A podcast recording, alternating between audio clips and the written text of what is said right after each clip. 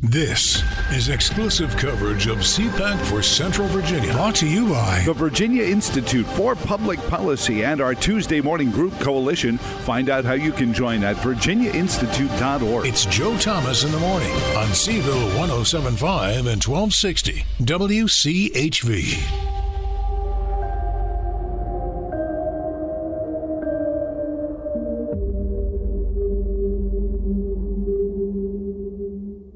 CPAC 2024 with our friends from the Herit- from the uh, National Center for Public Policy Research and uh, CFACT as well, uh, Citizens for I, I always forget the uh, Committee for Constructive Tomorrow. Uh, that's uh, that's why I get it wrong because I started on the wrong word.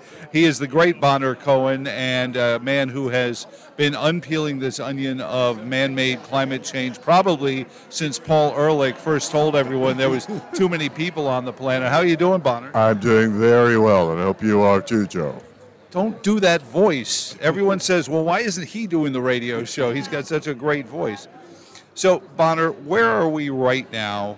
Uh, I was just talking to a fellow who wrote a town hall column that said we need to stop uh, allowing them to take the phrase green energy, climate, all that. He said they're they're depopulation people. They, these are people who want. This is an anti-human movement. It is indeed. It is. Uh, the environmental movement is actually rooted in eugenics.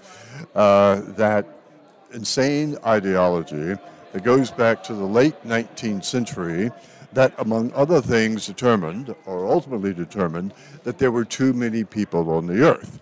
And if there are too many people on the earth, so the uh, story went, those people are using too many resources.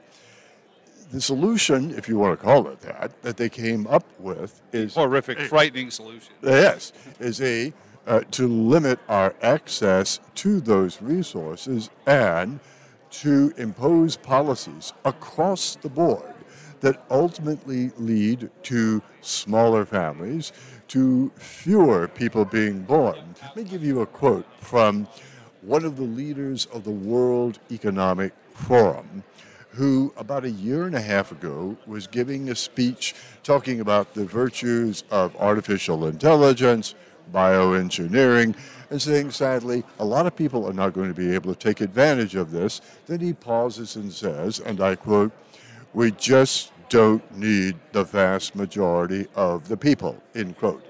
And in that one sentence, he said far more than he realized because he let the cat out of the bag. That's exactly who these people are. Uh, he is, was excluding himself oh, yeah, and no, people no, no. of his ilk. Right, but yeah. for the rest of us, um, you know, people who work for a living, you know, yeah, uh, yeah uh, uh, automobile salesmen, waitresses, uh, truck drivers, all that. Don't need them. Uh, we have a ruling elite. Uh, we'll need a few servants to take care of us in our luxurious. The song say we need someone to sweep the floors. That's right. Yes, but we don't really need that many people. And frankly, everybody else is excess baggage. And the sooner we can make sure that these people are not born in the future and don't uh, uh, otherwise uh, besmirch the planet, the better off we will all be. So once you realize what these people's ultimate agenda is and recognize that the so called climate crisis provides the keys to the kingdom, how do you do this?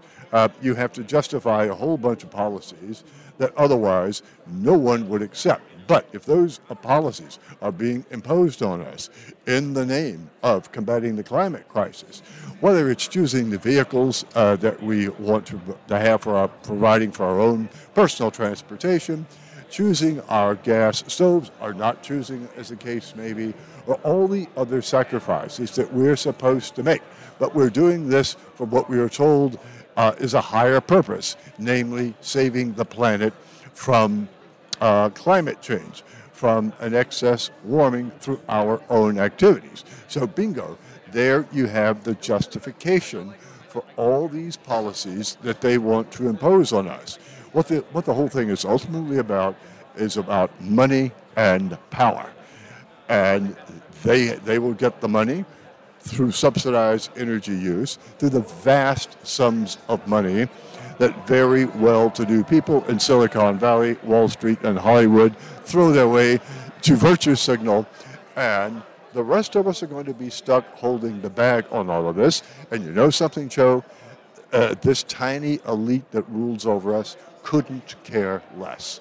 Well, and that's the part that I, I think people miss is that they're they've wrapped themselves in this cloth that you know sounds like they're compassionate. We're worried about clean water, and the premise is that if you're a skeptic, I'm a skeptic. We're saying, show me, show me the empirical data. Um, you know, and, and everyone's running around, and they missed the whole point of the Mark Steyn ruling. It was it was because some guy compared him to Jerry Sandusky. It had nothing to do with whether or not Michael Mann actually, you know, was right when he said the hockey stick. But but they're taking it to say, don't question climate science. You're going to lose in the Supreme Court. That wasn't the case at all. No, not at all. But that hits a very important point. Uh, we must be silenced. And anyone who calls this into question is a climate denier. And as a climate denier, you are to shut up.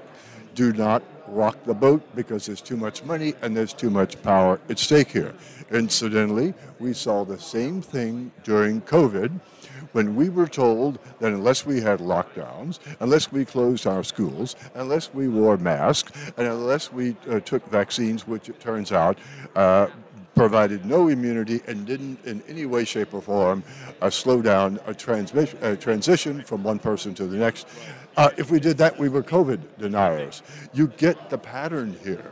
Uh, it's a kind of soft, or in some cases not so soft, tyranny that they're trying to impose on the rest of us uh, by denying us our First Amendment rights to, to free speech so that they can continue to do what they want to do, which is tell us how to run our lives. So, what do we do with the kids? We were just talking to Tom Homan, and I said, What do we do with all these illegals that have crossed in the country? What do we do the kids, the, the Greta Thunberg uh, generation that don't want to have children, that you know don't want to leave the house, that don't want to do anything because they've been so terrified that they're the problem? I'm afraid uh, that a certain generation of, of those children those who have grown up in K 12 schools where they were thoroughly indoctrinated, not to mention which they were uh, uh spoon fed uh, if they went to our universities. Sadly, I think a lot of these people are lost, unless, of course, you have that rare individual who wakes up one morning and says, wait a minute, uh, none of this makes any sense at all. Those people will will always have those people, and to the extent that we can get the message out that being that we are being led astray by people who actually know they are leading us astray. Uh, and unless we can, we can, we can do that, we're, we're, going to be stuck with an awful lot of people who have simply accepted uh, what uh, has been uh, fed to them. As for getting today's young people, the toddlers that are running around now. Uh, if at all possible, I would tell parents, uh, until further notice, uh, do not send your children to public schools. Uh, I grew up in a, at a time when going to public school was a, was, a, was a perfectly good thing. We were not indoctrinated. Today, you will be. Uh, if you can find a good private school and you have the financial wherewithal uh, to pay for that, by all means do it. Or homeschool your children. But sending your child to public school is, with very few exceptions, uh, seeing this child uh, being uh, indoctrinated for years and years and years. And don't be surprised if uh, the final result is a thousand Greta Thunbergs, because that's exactly what they want. Well, and we watched it in so many other totalitarian regimes. I'm reminded of Václav Klaus's book, Blue Planet in Green Shackles. They've just taken an economic policy of Marxism and turned it into an ecological policy that, that just allows the money changing to go down underneath of it. So, what are you doing here at CPAC? Are you, uh, you I hope you're you know talking to a lot of folks. Yes, that's I am. I'm here doing as many interviews as I possibly can because I think it's vitally important to get this message out uh, to tell people that they are being led astray. Uh, do not necessarily I believe those who are in power because they have their own agendas. And I can assure you that the agenda of the current American ruling class is diametrically opposed uh, to the best interests of the vast majority of the American people. Recognizing that, And recognizing who these people are and what their agenda is is the first step down the road that we all need to go down, namely to resist these people at all costs. Well, and then you you you mentioned COVID. You know, we the next great uh, health emergency, global health emergency, probably will be climate change, and we see how flimsy the science was behind COVID. The Tony Fauci actually saying. Oh, oh yeah, the six feet stuff. We I don't even know where that came from. Who, who knew? Pulled it out of a hat. Right, exactly. But that's how solid the science was. We were told again and again, follow the science be very careful whose science you are following. If you are following the science of people who, have a vested interest in imposing that particular view of science on you because it gives them more power, uh, see Tony Fauci, yeah. or, uh, or it enriches them, as it also enriched Fauci. And uh, certain other people who have an interest in selling you vaccines that don't work and what have you. Yeah, again, question everything. Uh, sadly, we are at this point uh, in the history of our country where we have to do that. And but the more we do that, the more uncomfortable it will make these people, and the more we can empower ourselves. So that's the message I want to uh, to spread here, and that's the message I hope that our listeners uh, uh, take into consideration and pass on uh, to their relatives, to their neighbors, uh, to their co-workers. Uh, uh, you know, the people who are calling the shots are calling their own shots. Uh, they're Not imposing ours. this ours, and they don't care about us. Bonner, good to see you again. It's CFACT. Uh, see you. Thank you again, sir.